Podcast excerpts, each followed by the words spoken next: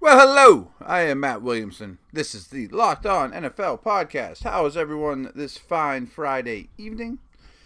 Um, let's just dig right in, man. I mean, we got NFC East. This will complete my NFC rundown. I've done the other four divisions. Yesterday, I went over the all the fifth year contracts of the rookies, the first round, you know, from from the Winston Mariota year, all the option fifth year options on all those guys in the first round. It's kind of a fun show. Um, and now let's just talk Cowboys. Uh, I'm Matt Williamson. You probably know that by now, but spread the word. This, this podcast has been growing, as has my website, williamsonfootball.com. Check me out on Twitter at WilliamsonNFL. Cowboys at 19 overall take Leighton Vander Esch, one of the worst kept secrets out there, give or take. Makes perfect sense. I think I would have taken DJ Moore. I mean, both were needs. The receiver need is just crazy huge, though. I mean, uh, generally speaking, it's not a great move to draft for need, but everybody does. I mean, who are we kidding here? I mean, is Vander Esch that much better of a prospect than Moore? I don't know that he is. I like him a lot. I mean, it makes it sound like I'm not a fan.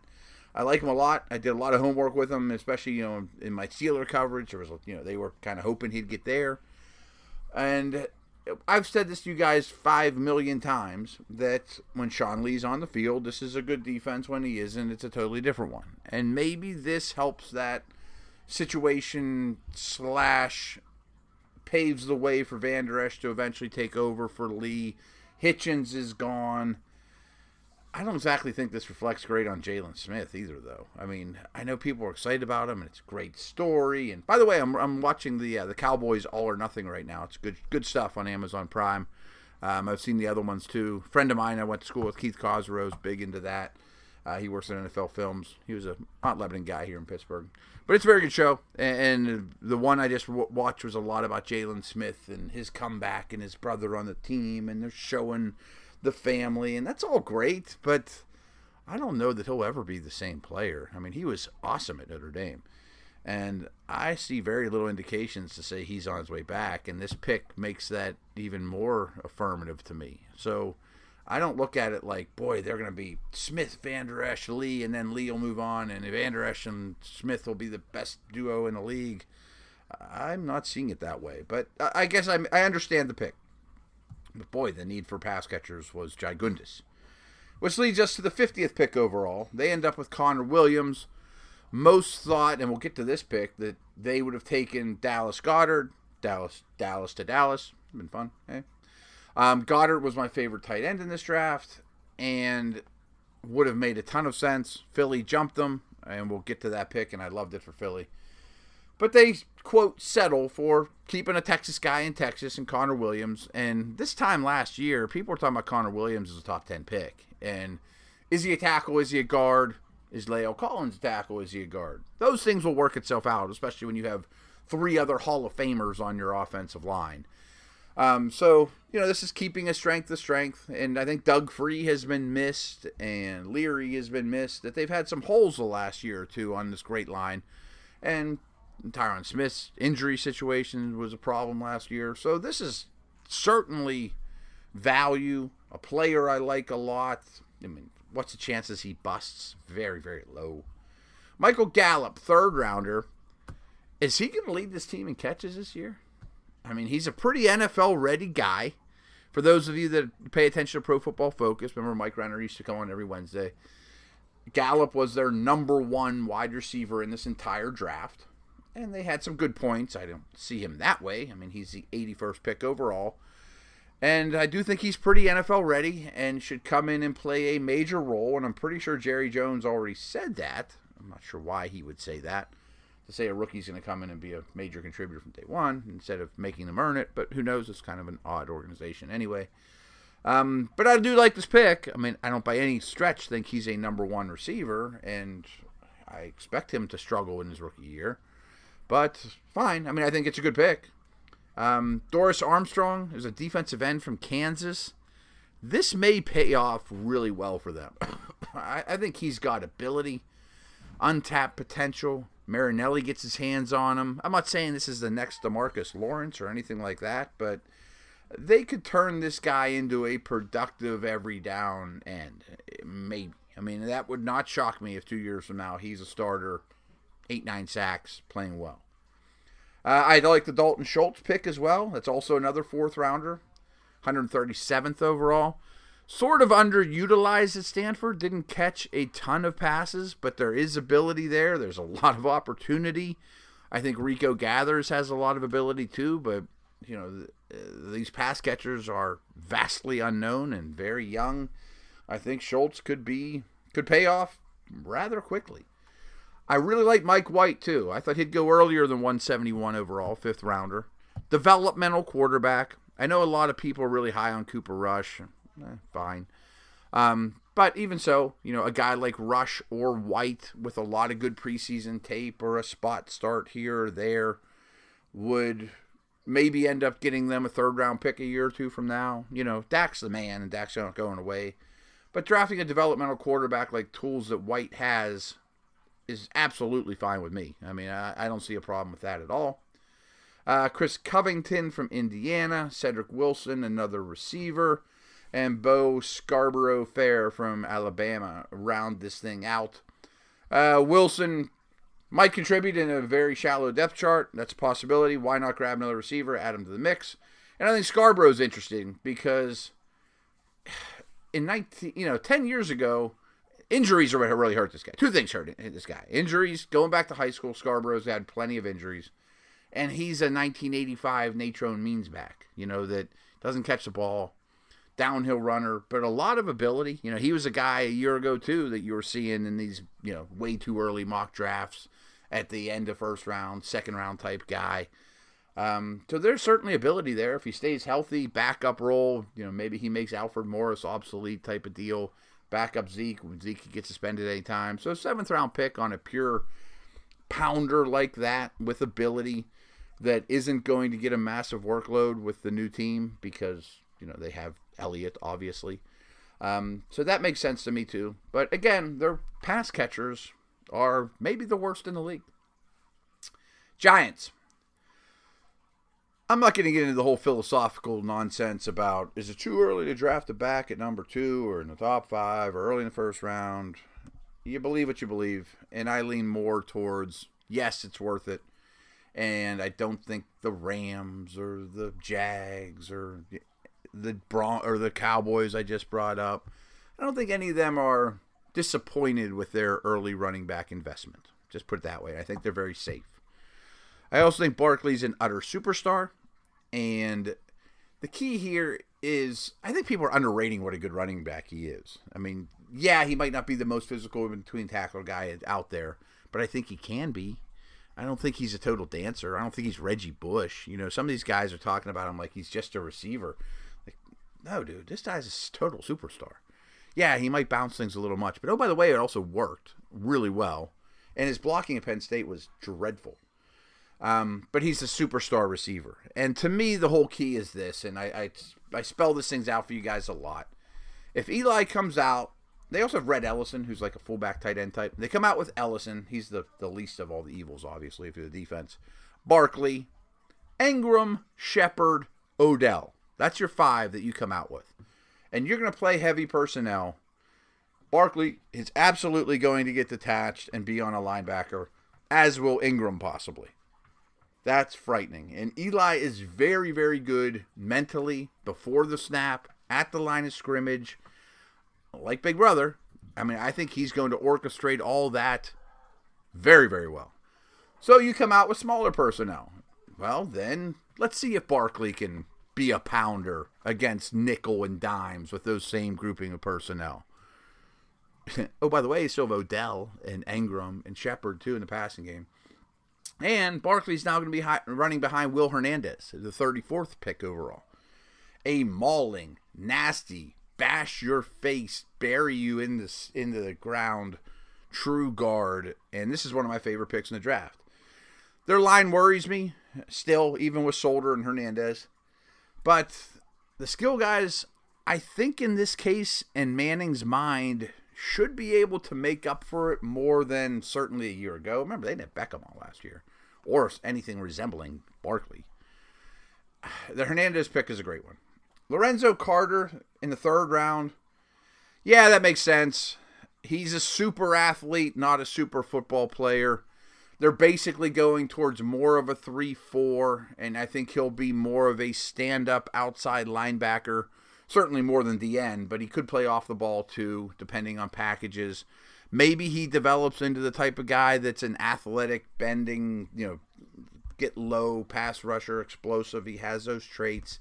And maybe he can guard tight ends and running backs. I mean, he has he has freakish size and you know he's a developmental guy. But their edge pass rush is really worrisome without JPP and really just Pierre Paul right now. But their interior run defense, and then you add BJ Hill to that mix, and Snacks is going to be your nose tackle. And I guess they'll put Tomlinson and Hill as, quote, 3 4 defensive ends. But running up the middle on these guys is going to be a chore. I mean, to say the least. And then you also add RJ McIntosh in the fifth round, so they have a lot of 300 pounder types now that are pretty good players. I mean, maybe none of them are superstar pass rushers, and I do think the pass rush is going to be an issue here. And it wouldn't shock me at all if their first round pick next year is an edge guy, you know. But, um, and then kind of like I, I mentioned with Mike White, these guys took Kyle Lauletta in the fourth round. I like that a lot. You know, if you're not going to go early, maybe he's just a backup.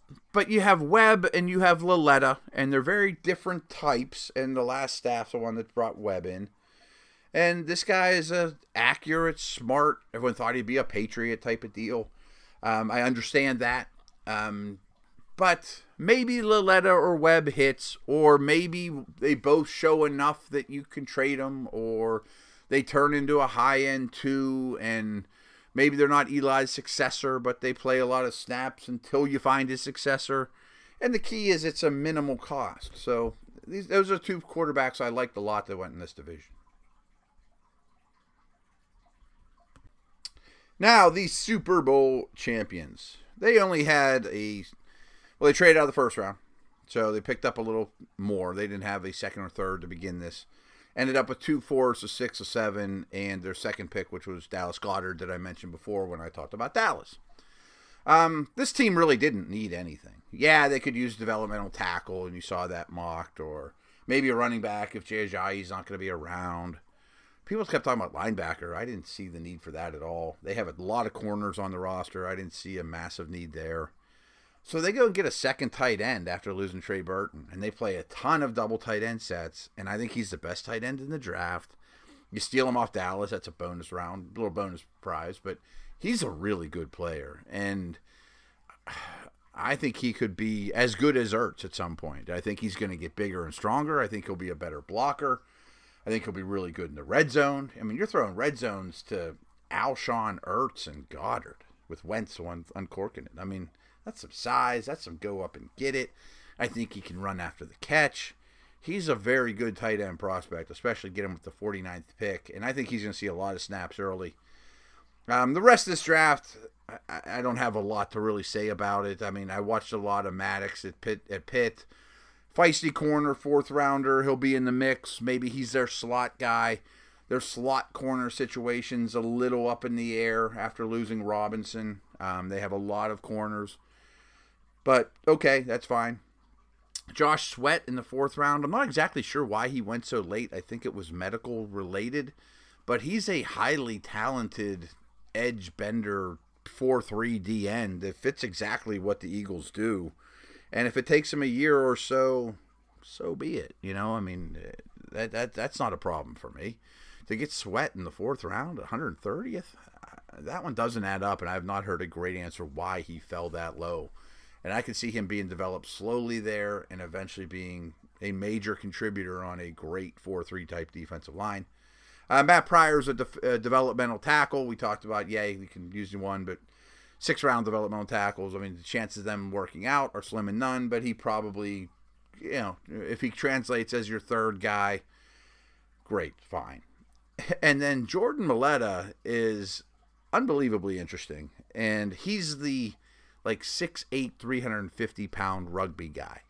He's never played football. And they're calling him an offensive tackle.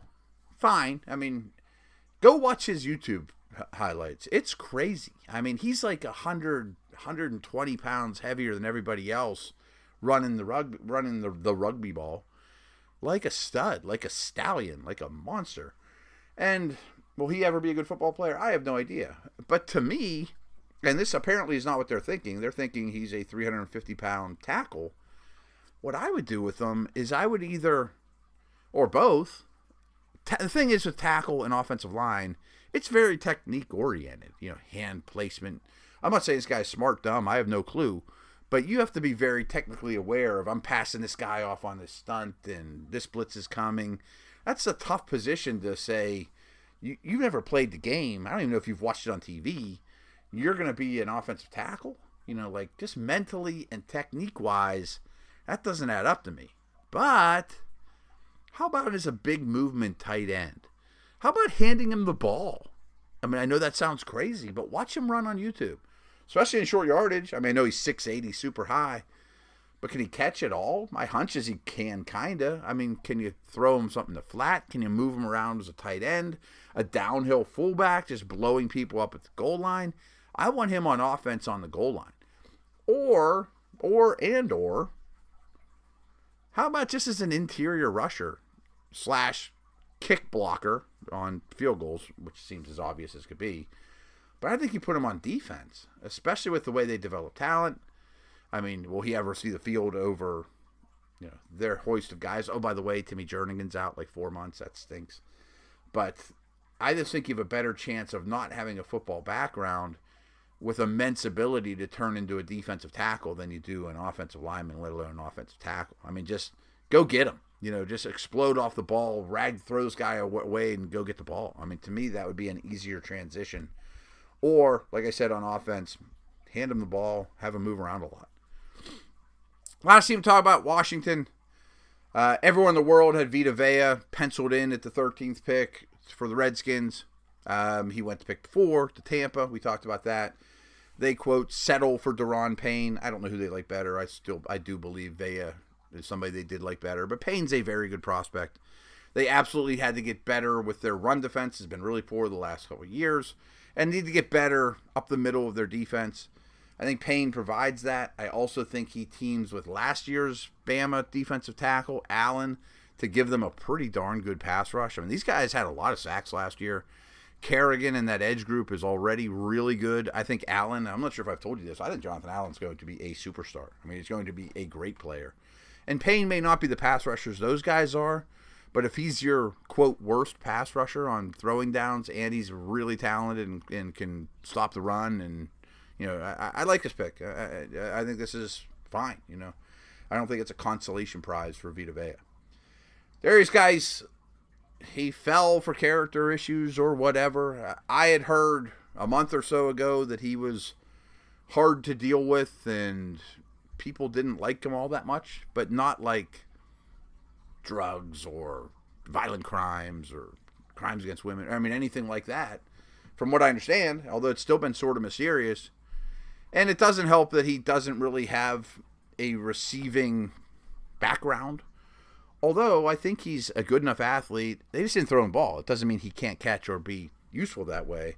And they have Chris Thompson, who's hurt a lot, but I think Guice is going to put up a lot of yardage in Washington. And you know, like get him on your fantasy team, get him on your dynasty team. I think he's a great back and fits this mold really well. Will will catch his share of dump off passes. Going to run the rock, control the clock. He's a heck of a player. Um, they took another developmental offensive lineman, Geron Christian. They call him a tackle. I wonder if he'll be a guard though, just because their tackles are pretty well set. Uh, Troy Apke is a with the fourth round is a safety, tested off the charts. I mean, was a phenomenal tester. Remember, his dad went to Pitt, and he's from around here. I think he's more athlete, track star than he is football player, though but they do need deep help. I would think he's kind of a free safety type. Their secondary still worries me, and that includes Josh Gordon. I mean, their secondary is a problem, and I think their pass rush has to be great, and I think it will be, but their secondary is concerning. Tim Settle, there was a lot of buzz about him. He's their fifth round pick, defensive tackle out of Virginia Tech. He really tested poorly. He looks very top heavy to me. He's a big bully type in the middle okay, you know, you, it goes back to addressing getting big and strong in the middle of your defense, but I'm not real excited about him. Um, Shaun Dion Hamilton's an interesting guy from Alabama, and if he stays healthy, I mean, he's a Bama four or five star recruit athlete that just could never stay on the field. That maybe a year from now, you're like, who's this guy making all the plays? If, if everything hits right, that's a home run. Um, Greg Stroman from Virginia Tech and Trey Quinn, wide receiver, he was Mr. Irrelevant from SMU. Round things out at positions of need, long shots to make the team, of course, or to contribute. So, kind of wishy washy, I guess, on the Washington draft. So so. Um, but there you have it. All right, everyone. Have a great weekend. See you.